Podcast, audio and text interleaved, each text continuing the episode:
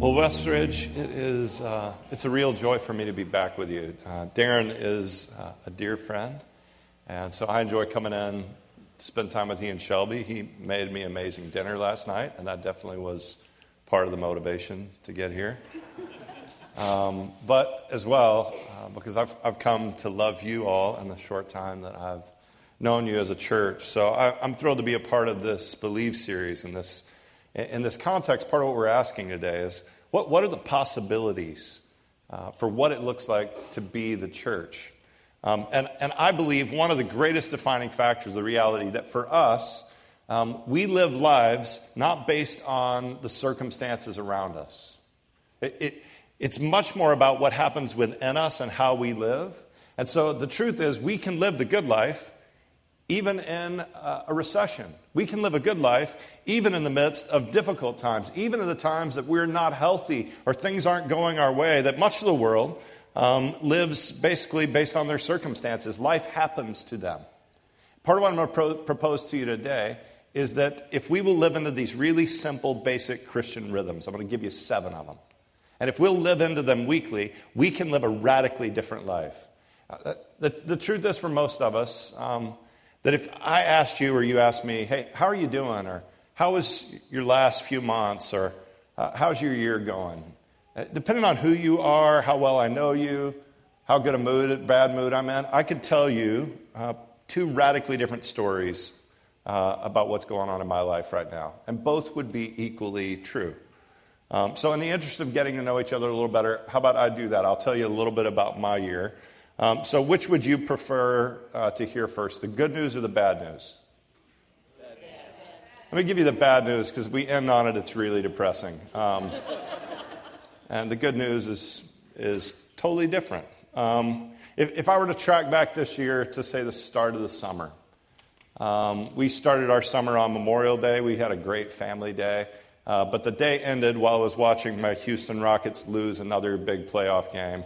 And uh, and I stepped off out of my bed into a puddle and didn't realize that our house was flooding really rapidly. Um, so we spent the night trying to keep the house basically clean. This is our bedroom. We're cutting out sheetrock and pulling out floors and dealing with furniture and electrical problems and air conditioning units that we're under. And it did not start the summer off well. Um, and I didn't have flood insurance, so it was a bad day uh, it started off a bad season. Um, after just a few days of being moved out, we moved in and stayed with some friends. And I got one of those middle of the night phone calls that um, you just you don't ever want to get. Um, I'm really close to my younger brother, just a couple years younger than I am. We went to school together uh, most of our lives. Went to study at university at Baylor together. We were roommates while we were there. Um, at Baylor, number two in the nation in football, by the way. Um, and, uh, and Brian met a wonderful, wonderful woman that he married uh, and married into a great family. We, I come from a family of pastors, and Brian's wife Amy's father was a pastor. He's a regent there at Baylor. Uh, well known, really great guy, uh, very personable, had pastored for many, many years. And unbeknownst to me, just a few months ago, after having a bit of a heart condition, uh, Amy's father, Phil, fell into a significant depression. He actually stopped preaching at his church and took a leave of absence. And in the middle of the night on this night, uh, this pastor, who baptized more people than I could count, took his own life. And um, he's the grandfather to six of my nieces and nephews. One that two days before had just been announced at her graduation as the valedictorian of her class. And it's so much to look forward to. And I just got to tell you, we, We've, we've been hurting as a family. We've just, we've been hurting. The day that we mourned him at his funeral, I got a phone call at the end of the funeral that a dear friend uh, that I work out with uh, at my health club, he's the kind of guy you just pal up to. He was a longtime Major League Baseball player. He had started working. Uh, he worked for a while as the discipline guy for Major League Baseball, which means he has amazing stories. Everybody got in trouble, he was the one that punished them. So he's a great guy to have a drink with because he can just tell stories day and night. And, and he just had the sweetest, gentlest spirit. But um, he was going through a difficult breakup, and he had a, a child with this woman. And, um, and on the day of the other funeral, I got a call that, uh, that my friend was murdered by his ex girlfriend. And, um, and I, am supposed to be a pastor and I'm supposed to have answers for times like this, and I just got to tell you, Westridge, I didn't have them. I was taking it on the chin. It was hurting physically, constantly, hurting and sad. Um, there's more, but I'm feeling depressed just telling you this much. So maybe I'll cut to the good part of the summer. Um, even in the midst of moving out of our house, uh, part of what we, you find out is that kids are really resilient. In fact, we, we moved out of our house into friend's house, and their house is a lot nicer than our house. So uh, my kids had a blast. So um, as we and they we moved in with people that loved them, right? So they're eating great food. And uh, my son Christian, my nine-year-old, while I was pulling up carpet and trying to keep molds from growing in the walls and long days of work over there, he called and left me a voicemail on my phone. I should actually play it for you because it's funnier. But he says this. He says, "Dad, I don't know if I ever told you that I like our house, but if I did, forget about it." He says. Uh, he says, You should just blow it up and we can live here, right? Because uh, our friend Jerry had a big pool with a water slide and a pool table, and he's like, "This is the good life." I don't know what happened to our old house, but this is awesome, right? Then we uh, we had some friends who felt sorry for us that we didn't have a place to go. They had just bought a house in Tahoe, and uh, and we'd never been to Tahoe. They said, "You should come with us. Just and, and if you're a pastor, you may have experienced this in many of your lives. We didn't ever vacation well as a family, like growing up. But we didn't really have enough money to. We didn't take many vacations. Like our big one one year was to Arkansas. Um, and my dad, when we'd spend money on vacations, he'd get really uptight. So it'd be like, have fun now, um, which is not really conducive to actually having fun. Um, so I inherited a little bit of that. So all of a sudden, our friends say, Come with us to Lake Tahoe. We'll pay for everything, right? You wouldn't believe how great food tastes when it's free. It's awesome. it's amazing. And so we had the best time. We came back, and I got some things sorted out at the house and uh, took care of some small things. And then I, I took my daughter Hannah uh, on a college visit to Boston. Um, we were invited while we were there. Uh, to visit some friends, some friends that are members of the church. We happen to have some members of the church uh, that are a part of the Bush family. And so, would you believe we spent the 4th of July uh, with President Bush and Barbara at Kennebunkport? Um, we, uh, we, this is at the barbecue, and then you can see there's a famous room inside the house on the other photo. Um, this is uh, the homestead in Kennebunkport for President Bush. This, if you ever watch a documentary, much of it is shot in this room. And literally, Barbara has taken a fancy um, uh, to me because some of her kids and grandkids love going to church now. And she's like any other grandmother in the world. She's thrilled that her kids are going to church. And so we just got to sit and visit for a couple of hours with the president and Barbara. We got to go out that night in his boat on the ocean and watch the 4th of July fireworks from the ocean, right? People don't get to do that. And uh, it was amazing. And it's my last summer with my daughter. I was just so scared that I would be an utter disappointment to her this summer and it was beautiful. I got to go home, sort out a few more things, and then I made it uh, one of my favorite trips uh, to Rwanda. I had all of the staff for the organization that I serve as a board member, Living Water International. We get to drill wells in 23 countries, and I had all of our country directors from Africa together, and I got to lead them at a two day spiritual retreat. I got to be their pastor and pray for them, encourage them. These are my heroes. These people are doing life saving, life changing work and it was beautiful for me. I, left Rwanda to go to Israel, and in Israel, we had so much to do. Um, one morning, we woke up and went out on the Sea of Galilee. There's this beautiful boat, and the captain of the boat, while I was reading the story of uh, Jesus approaching the boat and Peter getting ready to go out and walk on the water, the captain of the boat interrupts me and he says in front of the group, I wonder if your pastor has any real faith. I said, so I, I walked on water for like a split second. It was, uh, it was awesome. It was only a split second. Very soon after, I fell in, and uh, there I was. But uh, I, I, think the problem was the reason I, I didn't stay up long is because I took my iPhone out of my pocket, and I, I think it was a sign of a lack of faith. So next time, I'm keeping my iPhone in. We're going to see what happens. So I'll report back. Uh, I ended that trip, right, getting to baptize my oldest daughter. uh, in the Jordan on the same spot, exact same spot where John the Baptist baptized Jesus. It's as good as it gets.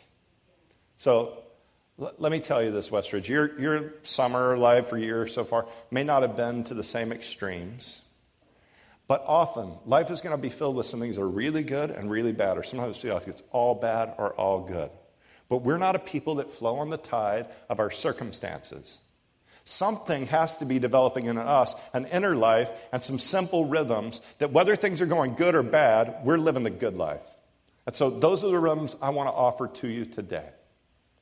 The band's going to lead us in a song. I'm going to invite you, as they do that, to pray a bit and say, What's my life about? What are the things that root me? Or am I really blown around by having the right job or not the right job, healthy, not healthy, feeling good, not feeling good, family members doing well, not doing good? If there's chaos around me, I get pulled easily into it. Or are we a people that stay up to the same things and allow those to sustain us in some new ways? I'm going to offer them to you, seven of them. And I'm going to ask you on a weekly basis to live into these seven rhythms. And I'm going to promise you that I believe if you'll do it, that it's completely life changing. So let's take a moment to pray, experience this song together, and then I want to get up and teach you for a bit.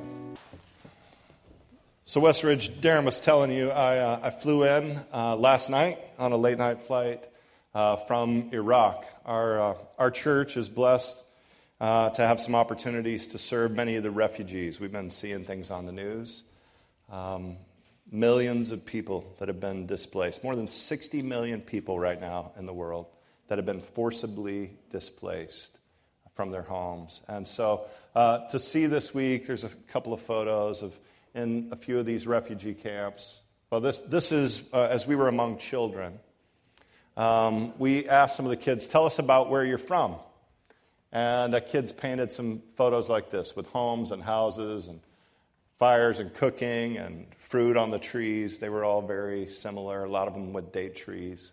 Uh, and then what would happen? What happened the day that ISIS came into your village?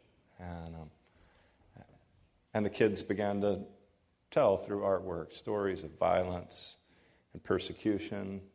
Most of them had people running. Most of them ran with just what they had on their back.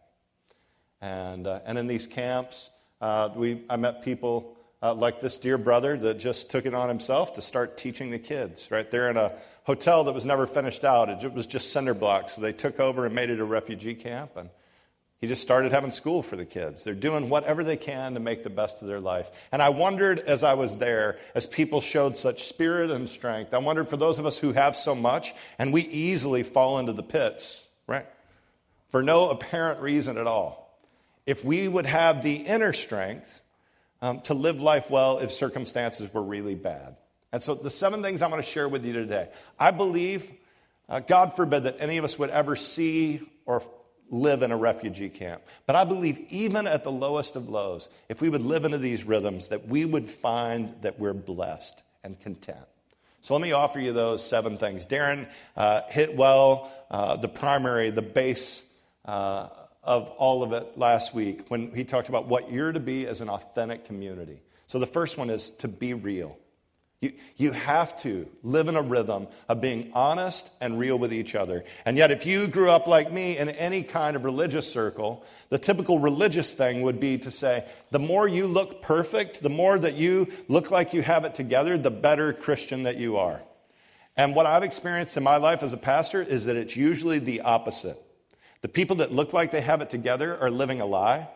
And the people that are really walking with God really well, their life just kind of looks like a holy mess. You know what I'm talking about? It's just, it's just a mess. And there's always problems, but they're sorting through them and they're doing really honestly and walking into those places. And so I want to encourage you to be a people who often acknowledge that you fail. When's the last time that you turned to a friend, a family member, a coworker, and you said, I'm really sorry. I was wrong. Was it this week? This month? Has it happened this year? Because is it, if it hasn't happened, it's not because you haven't done anything wrong. because you have. There's something healthy about living an honest life that on a regular basis says, that was wrong, I missed that, forgive me. And that turns to others, as the scriptures have told us and confesses our sins to God to one another. In James, it tells us, confess your sins to whom? To one another. And so, have you done that this week, this month, this year? This is what I want to tell you. I, I had a, an amazing job when I was a kid. I got a job uh, from a friend uh, working uh, to record AA meetings. Uh, I was in 10th grade, and, uh, and one of my first jobs, uh, he was in recovery, and he realized that a lot of people wanted to listen to tapes of AA meetings when they were on the road. And so I would go, and there used to be these things. Many of you kids have never seen them. They're like iPods, but not. They're plastic things called cassettes.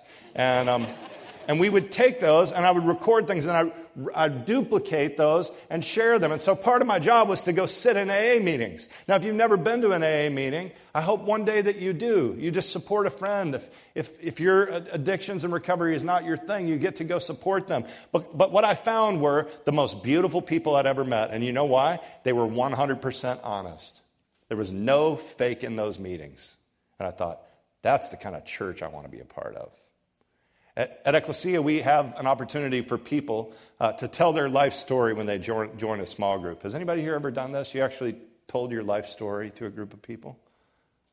A couple of you. It's a life changing experience. And I'll regularly get a phone call uh, from the people. In the early years when I was really over small groups, the ch- church is much larger now, but um, I would get a phone call from people, and this is what they'd say almost every time Hey, Pastor, I've been thinking about it. I'm telling my story tomorrow, and I'm thinking I should tell like the PG version of my story. Um, I'm thinking the R rated version won't go over so well. And, uh, and they wanted to just hold back the hard parts, right? And literally, what I found almost everybody believed was that if they really told everything, if people really knew the kind of things that come into my brain or the things that I've done, they thought people are going to walk out on me. If I really tell that story, what most people told me was they, they had a clear vision of how it would go. And people would begin to get up from their chairs and throw their chairs over and walk out of the room and leave them and say, That guy's not my friend. If you did that, if you think things like that. So I've been to more than 100 of these. And you know what happens every time, 100% of the time? People get to these hard places in their story where they're afraid to tell. And every time, what happens is people start to move closer to that person. Literally, chairs start to inch in closer. People often will begin to put their hand on the person as if to say, I hear you and I'm not leaving you. And also, what people basically say is like, I didn't know you were that screwed up and it really makes me feel good. Like, you're more screwed up than me and that makes me feel so much better, right? Or we're screwed up in the same ways. And uh, that gives me hope and if I thought you were perfect, it do- doesn't build, up, you doesn't lead to a great friendship. In fact, think of the good friends you have. Great friendships are never formed because you look at someone and go, you know what, you're awesome. And I'm also awesome. we should be friends together. It doesn't work that way, right? Real friendships form because I go, Darren, you're a mess in the same ways that I'm a mess. And we could have like a support group called friendship where we work through our messiness together. Because uh, for both of us, God's up to good things, but we got problems. We got places we miss it. And we need each other more based on the places that we're not perfect. And so, in that place, be real. If you fake it, you're doing nobody any good. You're not going to grow, and you're setting back the people around you.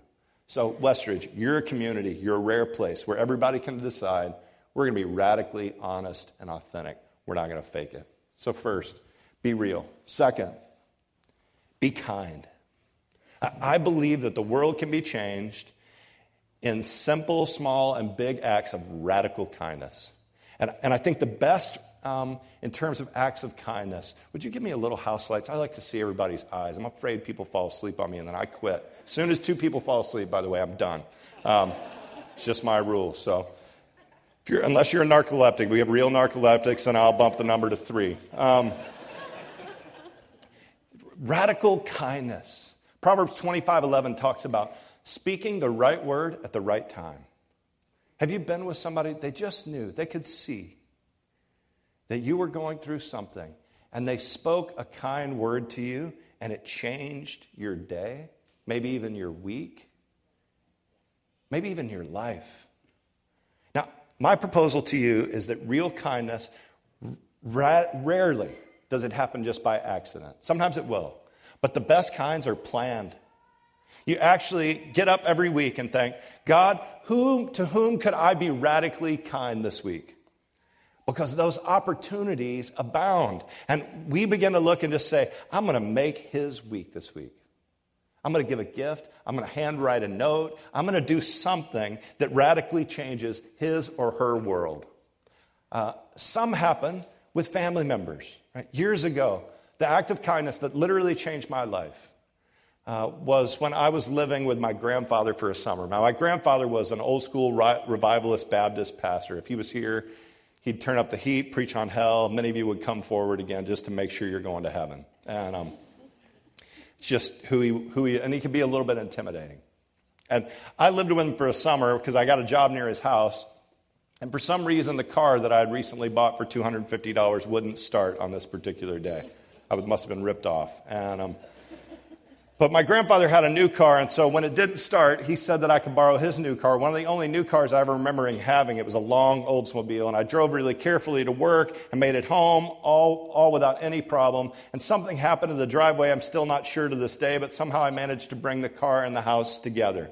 Um, and I, I, clipped like the faucet on the side of the house, and so uh, I've dented the brick, I've dented the car, and there's water spraying everywhere. And so I call my grandfather, and I'm just like, Pop, if you could come home, and if you know a plumber that you could maybe bring with you, um, that would be great. And I'm standing in the driveway, just my hand shaking. I am just ready for him to give it to me. And I'll never forget him walking down that driveway, feeling his big paw on the back of my neck. And I'm just bracing for it. And he said these words He said, Son, it's okay. It's just a thing. It's just a thing. And I thought, it's, it's technically two things. Um, I damaged your house and your car. But it, on that day, I knew that my grandfather loved me more than he loved the car or the house. And I tell you, I, I, I've been able to take risks in my life because I knew if I fail, I knew I was still loved. I, I didn't need to perform because failure could be an okay option. And you will have opportunities. You're going to have some this week with your kids and family members to extend that kind of kindness. And what I want to tell you is that kind of kindness is a foundational piece for real Christianity, and it changes things. And so look for those opportunities. Make it a regular rhythm in your life. And every week at the end of the week or the beginning of the week, you ought to be able to say, Who have I been kind to, and who will I be kind to next week? So be real, be kind. Thirdly, seek beauty. Philippians 4 8 says this, and it says it really well. And I can read it if I put my glasses on. Finally, brothers and sisters, fill your minds with beauty and truth. Meditate on whatever is honorable, whatever is right, whatever is pure, whatever is lovely, whatever is good, whatever is virtuous and praiseworthy. Paul says we're to be a people that meditate on the good. What's beautiful? How much do you think about it? And my guess is that most of you are like me. I obsess over the problems in my life because I think somehow I'm trying to fix them, right? I'm constantly going, this is a problem. How am I going to fix it? And so I just think about it over and over and over. I think about it in my sleep. How many of you are like that? In your sleep, you're working on problems. And, and when we all of a sudden have a difficult outlook, then we have to realize I spend a lot more time thinking about my problems than my blessings. And so it's a simple suggestion. I want to ask you to capture moments of beauty, at least two every week. Literally, you can capture them with your phone, but you stop and you notice them, and then you focus on them. You write it down someplace, and daily you think about it. For me, mine right now is that I'm in this beautiful phase. I got two older daughters, and then I got two younger boys. The boys are 12 and 9. And for some reason, right now, when I get home, even just from a day's work, you know what they do? they jump up, run to me, and hug me. Doesn't always happen, right? There have been seasons where I come home and they won't acknowledge that I'm there. Have, they're playing video games or reading a book. I have to get in their face like, I am your father and you must acknowledge me, right? so when they come, they get up without being prompted. They get up and they hug me. They didn't ask me for money or anything. They just came and hugged me. That's a beautiful thing. And so, what happens, I think, for many of us is those beautiful things happen and we just brush them off. You don't think about them again. This is what I want to suggest to you. In the Christian life, if you want to live it well, you've got to soak in those moments. You've got to appreciate them and celebrate them. So every week, note at least two, write them down, capture them, and then focus on them. Think long and hard about them. So be real, be kind, seek beauty. Fourthly, seek God. God is already seeking you, but you must stop and turn around and pursue God. Now, the only real way to do this well is to pray and to read the Bible daily. Pray and read the Bible daily. My guess is there are very few of us in the room that have a daily routine of prayer and scripture reading. Some of us go a couple times a week or when I feel like it or when I can. But if you will orient your schedule every day to take, it can literally be six minutes three minutes to pray, three minutes to read the Bible. Just connect with God. Be reminded you're in a relationship. And in that place, it is radically transforming. Now, when you read the Bible well, a few things you need to know. When you read the Bible well, you always read it humbly. So you're reading it, and it's inviting. I love the sound of babies, by the way. So if you ever bring your kid in, and it's like that's just a reminder you're a rich church. You got babies and beautiful things happening. Um, if you read the Bible well, it will never tell you, you know, your wife really needs to read this passage, right? don't be don't be that person. You know, been reading the Bible and she needs this bad. She needs it really bad. You leave it on her nightstand with a little note like, I really suggest you read this. Um, if you read the Bible well, you read it humbly. It always convicts us of our own sin.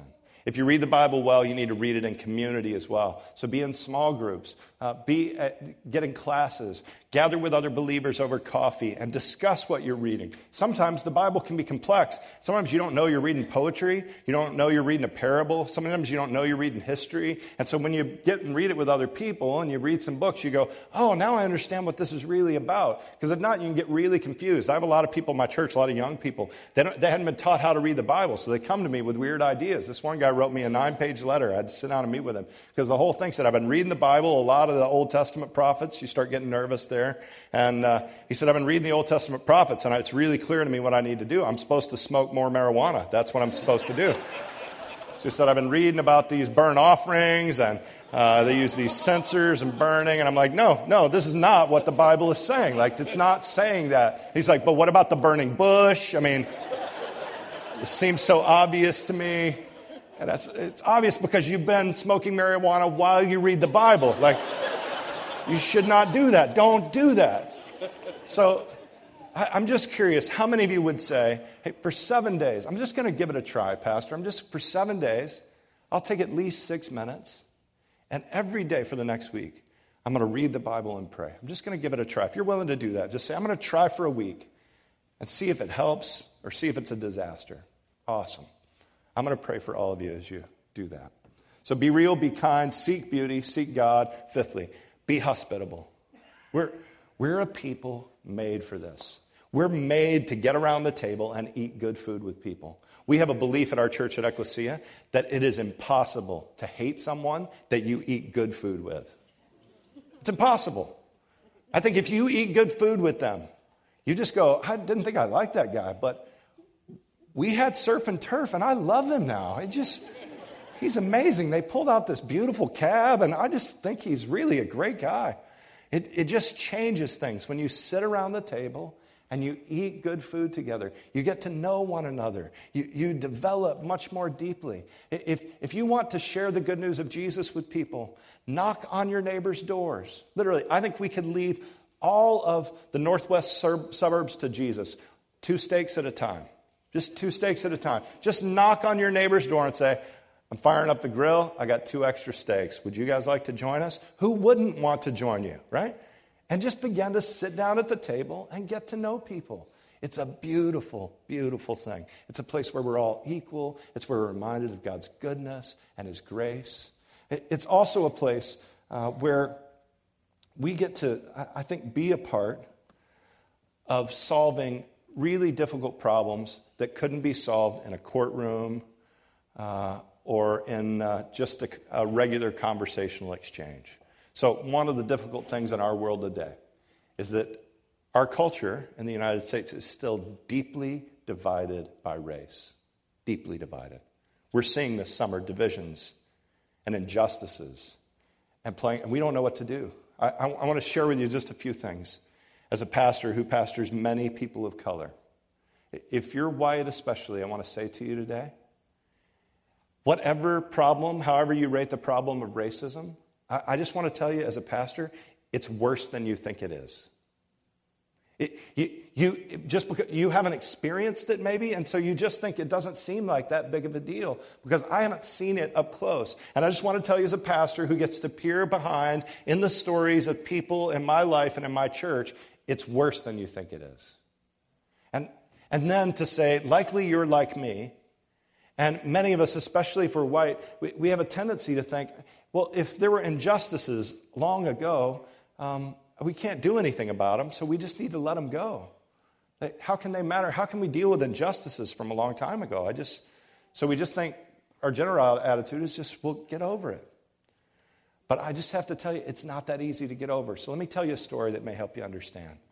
Was trying to figure out how to share this with people, and I realized a story in my own family made some sense. So, um, my grandfather was a pastor for 60 years in the same city that I pastor like a lot of pastors, especially in that day, like Darren's dad, didn't make a lot of money. He was ready to retire in 1990, and he had a grand total of $80,000 in his retirement account, right? If you know much about retirement, that's not going to take you very far. But he had a little house that he had uh, built for his mom. It needed some renovation, but he thought if I renovated that house, it's paid off. We live in it. He would preach at little country churches. He thought we could live a simple life and we could be okay. So he hired a contractor in his church who'd been a long time deacon in the church to do the renovation. The guy said, Oh, I can do this. It'll be beautiful. We'll get it done really well. Uh, the thing will go a lot more smoothly and quickly. We won't have any big hiccups if you can just pay me that money up front. It was basically his whole retirement account $80,000. And my trusting grandfather thought I've known this man forever, and he wrote him a check. And you can imagine where this story's going. This guy didn't do the work. In fact, he went to the house and he stole things from the house and tore the place up. And then, you know, I wanted to sue him. My grandfather said we can't sue him because he's a Christian. I'm like, no Christian would do this to his pastor. He can't be a Christian. You know, and then I'm like, can we beat him up? And he wouldn't let us do that either. Um, it was just hard. And part of what happened was my grandfather then took out a loan at a really high interest rate to remodel it, and they ran out of money fast. I was 25, 26 when I started supporting my grandparents with other family members. But every month, one, two, three, four, five, six hundred dollars, whatever we could send that month. Now, track with me. That, that began in the mid 90s. Um, so 25 years later, I'm, I'm now ready to send my oldest daughter to college. She's smarter than I am.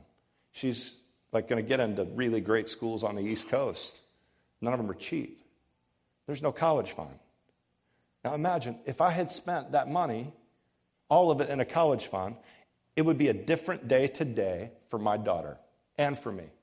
I feel a little shame that I'm not ready to send her to school.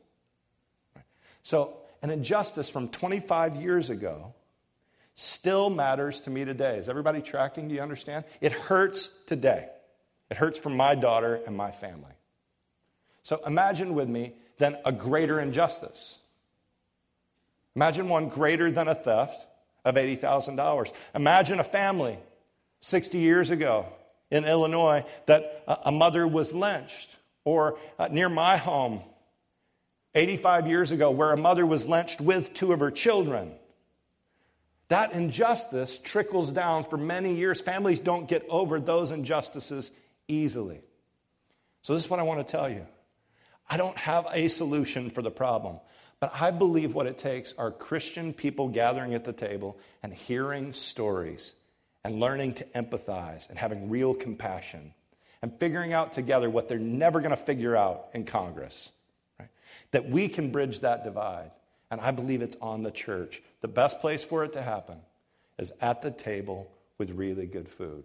I got more solutions to it in terms of what I think radical generosity looks like in the midst of that justice. But I'd just first invite you into the conversation and ask you to pray. So be real, be kind, seek beauty, seek God, be hospitable. And then, sixthly, serve others. This is what we're made to do.